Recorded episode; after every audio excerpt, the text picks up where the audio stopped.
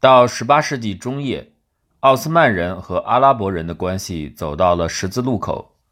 表面上看，奥斯曼帝国成功地把阿拉伯世界纳入其帝国。奥斯曼人用了两个世纪，将统治范围从阿拉伯半岛最南端延伸到非洲西北部摩洛哥边境。阿拉伯人普遍接受奥斯曼苏丹为他们的合法君主。每个周五，他们都以苏丹之名礼拜，为苏丹的战争贡献士兵，还向苏丹的代理人交税。绝大多数的阿拉伯臣民。那些在农村耕种土地的人，居住在城市里的手工业者和商人，都接受奥斯曼人的社会契约。然而，一个重要的变化正在阿拉伯世界发生。在奥斯曼帝国最初的几个世纪里，阿拉伯人作为自由民出生的穆斯林被排除在高级职位之外，这些职位是留给那些通过男孩征募招来的奴隶精英们的。但是，到十八世纪中叶，地方显贵们升入到行省行政体系的最高级别，并被授予帕夏称号。在阿拉伯世界，地方领袖崛起，伊斯坦布尔的影响下降，因为更多的税收被用于地方军队和地方长官的建设工程。这个现象在许多阿拉伯行省蔓延，带来一种累积效应。因此，在18世纪下半叶。地方领袖的快速壮大，使多个行省开始反抗伊斯坦布尔的统治。地方领袖并不是各阿拉伯行省独有的，巴尔干半岛和土耳其安纳托利亚也出现了类似的情况。但对伊斯坦布尔来说，阿拉伯世界并不是最核心的。相较于巴尔干半岛和安纳托利亚，奥斯曼人更少地依靠阿拉伯行省的收入与军队。此外，阿拉伯世界离伊斯坦布尔更远，中央政府不愿动用军队与资源镇压小规模叛乱。伊斯坦布尔更关心的是来自维也纳和莫斯科的挑战，而不是大马士革与开罗。一直到18世纪，欧洲邻国对奥斯曼的威胁要比各阿拉伯行省大得多。奥地利哈布斯堡王朝抵御着奥斯曼在欧洲的征服。1699年。奥地利人击败奥斯曼，并通过卡洛维茨条约获得匈牙利、特兰西瓦尼亚和波兰的部分地区，这是奥斯曼人遭受的第一次领土损失。俄罗斯彼得大帝在黑海与高加索之间向奥斯曼施压。与这种重大程度的威胁相比，巴格达或者大马士革的地方领袖们根本不值得考虑。然而，随着被欧洲军队击败的过程，帝国范围内的地方挑战者变得愈加大胆。地方领袖的崛起是奥斯曼人疾病的核心。只有通过强力的重塑国家权威，才可以治疗。帝国中央面临一个两难处境：只有确保帝国的欧洲边境足够稳定，才能腾出必要资源应对各阿拉伯行省的挑战。大致说来，最靠近奥斯曼中心的行省是最温和的。比如黎巴嫩山的谢哈卜家族、大马士革的阿兹姆家族和摩苏尔的加利利家族，这些显赫家族建立了忠于奥斯曼统治的王朝，但在各自势力范围内要求最大化的自治。在更南的巴格达、巴勒斯坦与埃及，出现了一些马姆鲁克领袖，不断试图扩大领土范围，直接挑战奥斯曼政权。阿拉伯半岛中部形成的沙特瓦哈比联盟，对奥斯曼构成了最为严重的威胁。他控制了圣城麦加与麦地那，阻止一年一度的奥斯曼朝觐车队抵达圣城。相比之下，更为偏远的行省，像阿尔及尔、突尼斯、也门，心甘情愿继续成为奥斯曼苏丹的属国，每年向苏丹纳贡，以换取全面的自治。这些地方领袖的活动并未构成一场阿拉伯运动，他们当中的许多人并不属于阿拉伯民族，许多人也不说阿拉伯语。在18世纪下半叶，奥斯曼统治的挑战者还只是些雄心勃勃的个人，为其个人利益行事，很少关心治下的阿拉伯人民。他们相互隔绝，对奥斯曼帝国的核心几乎不构成威胁。然而，当他们携手合作，像埃及的马姆鲁克人与巴勒斯坦北方的一位地方领袖结盟一样，他们便有能力征服全部奥斯曼行省。18世纪，棉花给东地中海地区带来了极大的财富。欧洲对棉花的需求可以追溯到17世纪。最受欧洲市场喜爱的棉花是在巴勒斯坦北部加利利地区生产的。加利利棉花创造的财富足以满足当地一位世袭统治者的雄心，使他强大到足以挑战奥斯曼在叙利亚的统治。这位强人就是扎希尔·欧迈尔。扎希尔是宰伊德尼部落的首领，一个17世纪起就在加利利定居的贝都因部落，控制着萨法提和迪比利亚之间的大片农田。尽管扎希尔这位加利利宰伊德尼部落的第三代首领在西方并不出名，但他在阿拉伯世界声名远播数个世纪。鉴于他和奥斯曼总督对抗的历史。他经常被描述为阿拉伯或巴勒斯坦民族主义者，然而这是不合时宜的。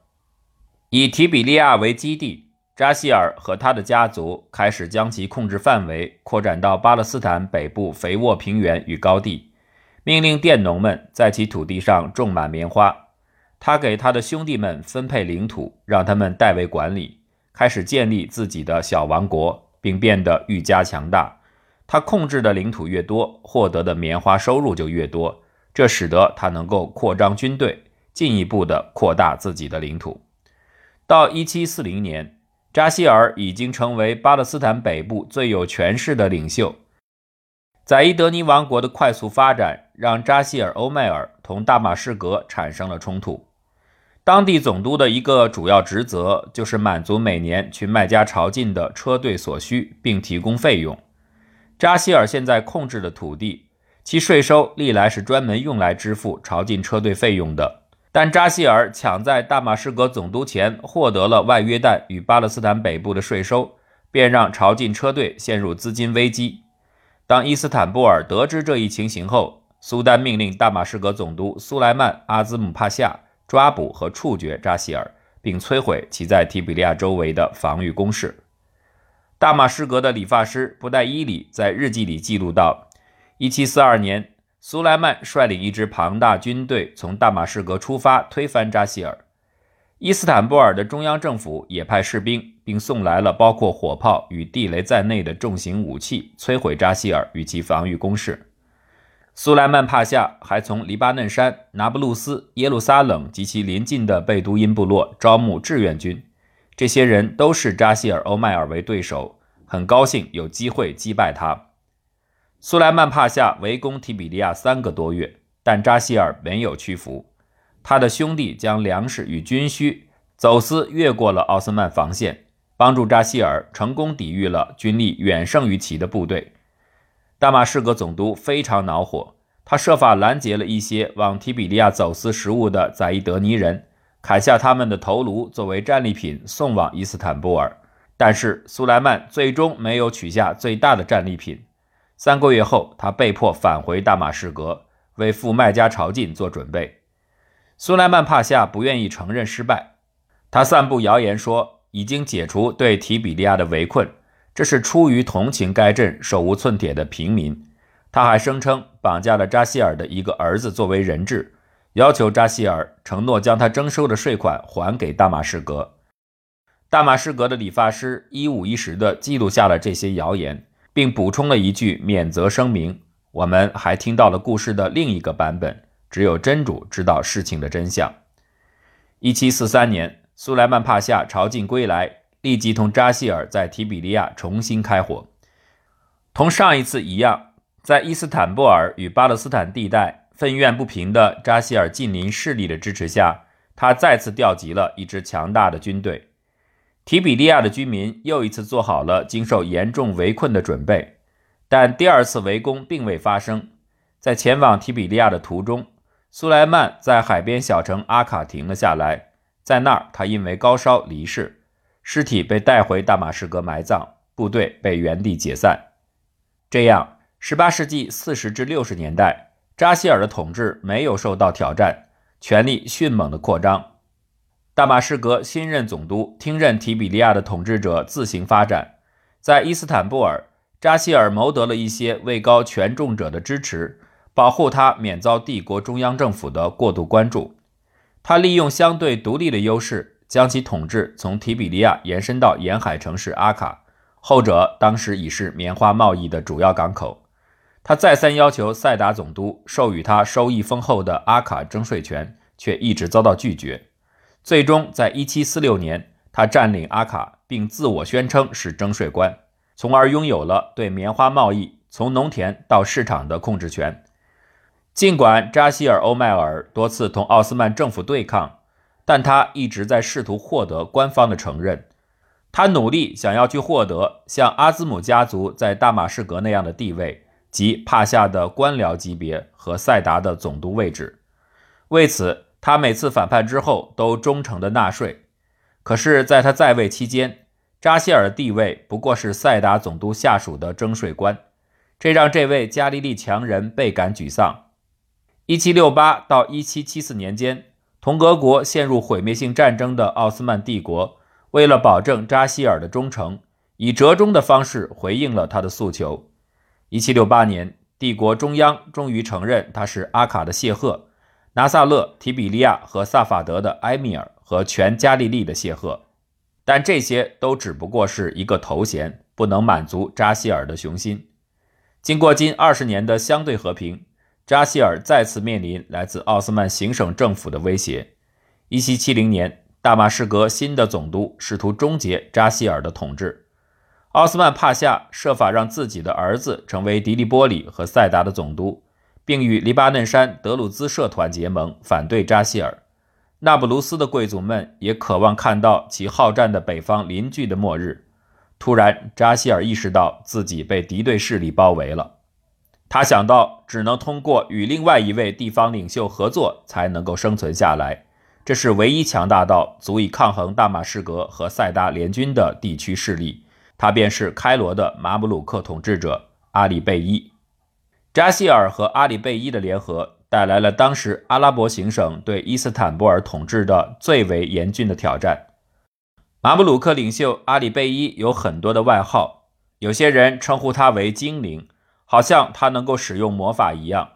他的土耳其语昵称是布鲁特卡潘，意思是捕捉云朵的人，因为他镇压贝都因。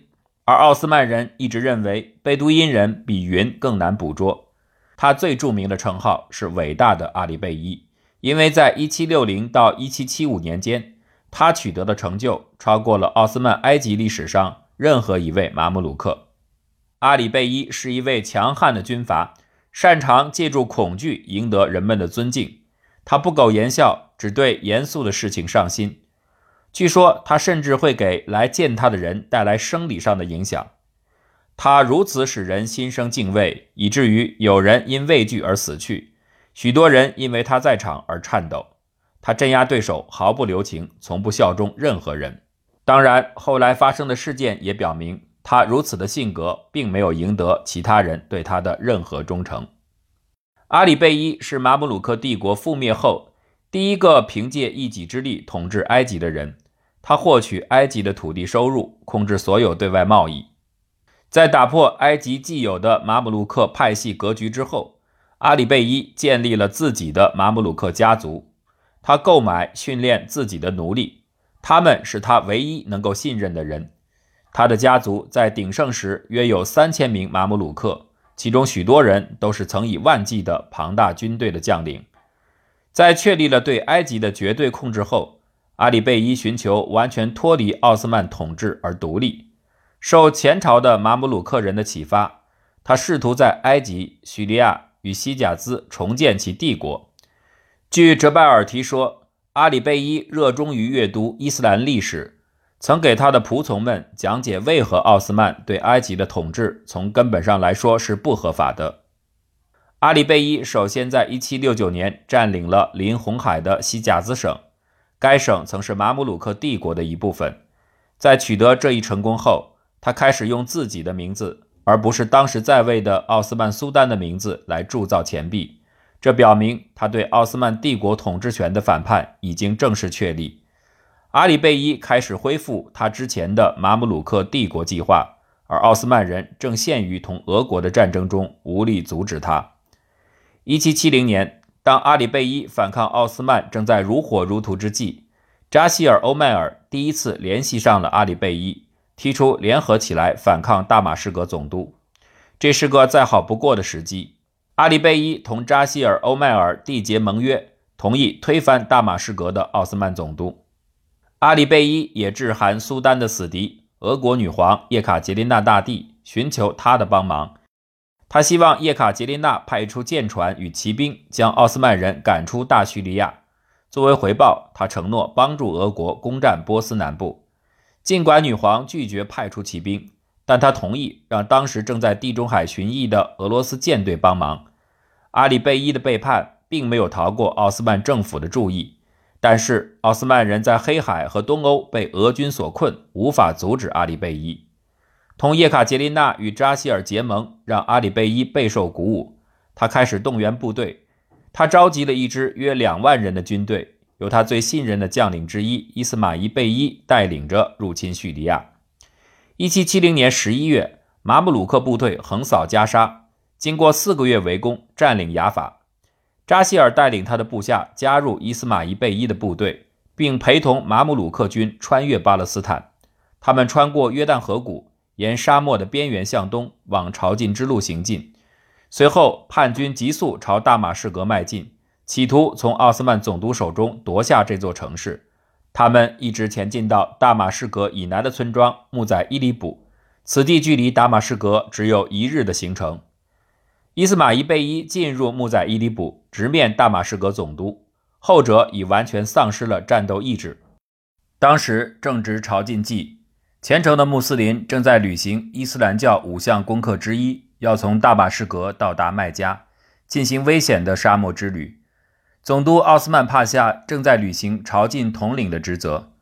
伊斯马伊贝伊是一个虔诚信徒，在朝觐期间攻击总督是反伊斯兰教的罪行。于是，在没有任何警告和解释的情况下，伊斯马伊贝伊命令其士兵从普宰伊里卜撤退，返回雅法。扎希尔·欧迈尔对此震惊不已，但他的抗议无效。在七零到七一年这个冬季剩余的时间里，叛乱完全停止。阿里贝伊一定会对伊斯马仪贝伊大发雷霆。一七七一年五月，他向叙利亚派遣了第二支部队，统帅是穆罕默德贝伊，外号埃布宰海卜，意思是黄金之父。这个外号得自于一次赤裸裸的炫耀。当阿里贝伊把他晋升到贝伊，并赋予他自由之身时，他向站立在城堡与市中心之间的街道两旁的人群抛洒硬币，这是一次非常成功的公共关系之举，让穆罕默德贝伊家喻户晓。穆罕默德贝伊率领3.5万名士兵出发，他们横扫了巴勒斯坦南部，在雅法同伊斯马仪贝伊指挥的军队会合。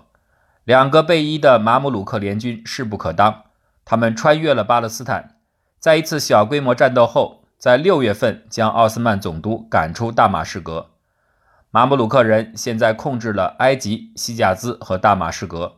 阿里贝伊几乎已经实现了他一生为之奋斗的重建马姆鲁克帝国的愿望。但是，不可思议的事情发生了：没有给出任何的警告与解释，穆罕默德贝伊率军离开了大马士革，返回开罗。这次的问题又出在虔诚的马姆鲁克将军伊斯马仪贝伊身上。马姆鲁克的将领们刚刚控制大马士革，伊斯马仪贝伊就向穆罕默德贝伊发难，指责后者说他犯下严重的罪行，不仅冒犯了苏丹，也冒犯了他们的宗教。在为阿里贝伊效劳之前，伊斯马仪贝伊曾在伊斯坦布尔待过一段时间。他对苏丹作为那个时代最伟大的伊斯兰帝国的领袖充满了敬意。他警告穆罕默德贝伊说。奥斯曼帝国不会允许这样一场大规模的叛乱在今世不受任何惩罚，真主也会在后世追究他们的责任，因为反叛苏丹是魔鬼的阴谋。伊斯马仪贝伊这样警告穆罕默德贝伊。伊斯马仪贝伊的警告引起了穆罕默德贝伊的焦虑之情，还激发了后者的野心。他认为阿里贝伊同俄国女皇签订了反对苏丹的协议，这背离了伊斯兰教的道路。他提出，现在伊斯兰法允许任何穆斯林诛杀阿里贝伊而不受到惩罚，并占有他的后宫与财富。伊斯马仪贝伊从本质上推断，穆罕默德贝伊会因为反叛他的主人而得到真主与苏丹的宽恕，也会获得阿里贝伊对埃及的统治权。伊斯马仪贝伊的观点得到了支持。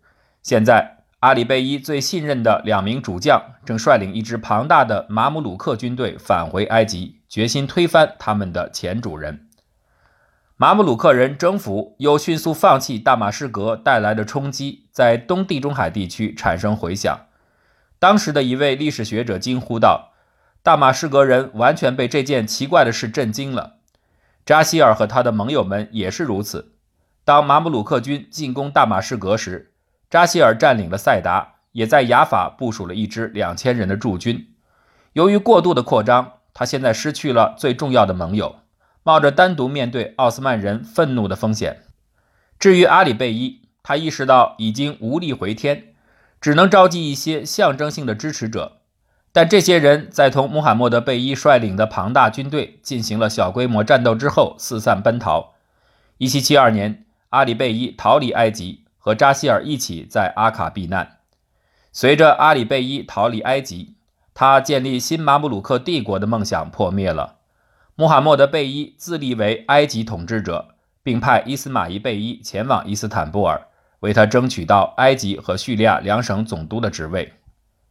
阿里贝伊急于夺回王位，在还没有来得及调集规模足够大的军队去对付他自己曾建立起来的强大的马姆鲁克家族的情况下，就仓促行动。1773年3月，他率领一支小部队向开罗进发，为恢复自己的王国做无望的最后努力。穆罕默德贝伊的军队与他交战，彻底将他击溃。阿里贝伊受伤被俘，穆罕默德贝伊把他的主人带回开罗，软禁在自己的家里。一周之后，阿里贝伊去世。谣言不可避免地出现，称这是一场谋杀。只有真主才知道他究竟如何死去。编年史学者哲巴尔提这样总结说：“阿里贝伊的死对扎希尔来说无疑是一场灾难。他现在已经很老，已经八十多岁。”而当时的预期寿命只有他岁数的一半，他没有地区上的盟友，且已公然背叛了奥斯曼君主。令人难以置信的是，扎希尔仍在寻求中央政府的正式认可。由于奥斯曼人深陷与俄国的战争，并渴望确保麻烦重生的叙利亚行省的和平，扎希尔毕生的抱负似乎即将实现。1774年，大马士革的奥斯曼总督告诉他。他马上要被任命为塞达总督，统领巴勒斯坦北部与外约旦的部分地区。但伊斯坦布尔确认扎希尔总督任命的皇家法令从未下达。1774年7月，苏丹与俄国签订和平条约，结束长达六年的战争。他没有心情去奖励那些与他的敌手俄国结盟过的叛徒。苏丹没有发出晋升令。而是派穆罕默德贝伊率领一支马姆鲁克军推翻这位老迈的巴勒斯坦强人。1775年5月，埃及军队占领了雅法，屠杀当地居民，恐慌蔓延到扎希尔控制之下的其他城镇。月末之前，扎希尔政府和大部分民众逃离阿卡。六月初，穆罕默德贝伊占领阿卡。让人没有想到的是，穆罕默德贝伊。这位矍铄健壮的埃及马姆鲁克统治者刚一占领阿卡就病倒了。1775年6月10日，他突然死于高烧。几天后，扎希尔神奇地收复了自己的城市，在经历埃及占领带来的恐慌之后，恢复了城市的秩序。但事实证明，扎希尔的解救仍是短暂的。奥斯曼帝国派海军上将哈桑帕夏带十五艘舰船出战，要求扎希尔臣服并补缴税款。扎希尔没有抵抗，他对大臣们说：“我是个老人，再也没有战斗的勇气了。”厌倦战争的大臣们马上附议道：“我们是穆斯林，服从苏丹。”扎希尔的和平隐退计划被自己的家人破坏。他同意带家人和仆从从阿卡撤出，投奔其在黎巴嫩南部的什叶派盟友，但他的儿子奥斯曼背叛了他。他怀疑父亲是假装撤退。一旦有机会，会重新执掌政权，就像他一次又一次所做的那样。奥斯曼拜访在扎希尔手下效力多年的北非将领艾哈迈德·阿贾德尼兹利，透露他的父亲正要逃离阿卡。如果你想成为上将哈桑帕夏最喜欢的人，那就把真主的旨意施加于我的父亲吧，因为他在外边和他的家人单独在一处。德尼兹利召集了一群北非雇佣军，伺机伏击扎希尔。刺客们设下了圈套，去抓捕难以琢磨的老谢赫。在距阿卡城门外十五分钟的路程的地方，扎希尔注意到他的一个妃子不见了，家人都不知道他去了哪里。这不是抛弃人的时候，老谢赫责骂道，然后骑马回去找这个被抛弃的女人。在德尼兹利的小分队藏身处的附近找到了他。伸手拉她上马，年龄和焦虑坏了事。八十六岁的扎希尔被年轻女子从坐骑上拉了下来，倒在了地上。刺客们马上跳出来，用匕首击倒老人。德尼兹利拔剑砍下扎希尔的头颅，以此作为战利品献给奥斯曼的海军上将。如果说德尼兹利希望通过这一举动赢得哈桑帕夏的好感，他将会非常的失望。奥斯曼海军上将让他的部下清洗扎希尔的头，然后把他放在椅子上，凝视着这位年迈的谢赫干枯的脸。上将转向德尼兹利说：“如果我不能替扎希尔向你报仇，真主是不会原谅我的。”他立马命令手下把德尼兹利带走，勒死了他，尸体扔进了海中。扎希尔·欧迈尔和伟大的阿里贝伊的故事就这样结束了。奥斯曼帝国经受住了统治阿拉伯世界二百五十年以来最严重的内部的挑战。两位地方领袖同基督教势力结盟，集埃及、巴勒斯坦两大富裕地区的财力，共同反对苏丹。阿里贝伊差一点重建囊括叙利亚、埃及、西甲兹在内的古马姆鲁克帝国，置于其个人的统治之下。但即便在这个关键时刻，奥斯曼人仍然对阿拉伯领土反叛的臣民们施加着巨大的影响。马姆鲁克将领伊斯马伊贝伊和穆罕默德贝伊虽然跨过了叛乱的门槛，却在触及合法性底线时撤回了脚步，转而寻求帝国中央的承认。用伊斯马伊贝伊的话来说，大多数人仍然认为反叛苏丹是魔鬼的阴谋。扎希尔·欧迈尔和阿里贝伊的倒台。并不意味着阿拉伯世界寻求独立努力的终结。在这个世界里，对奥斯曼统治的下一个真正挑战将出现在帝国边疆之外阿拉伯半岛的中部。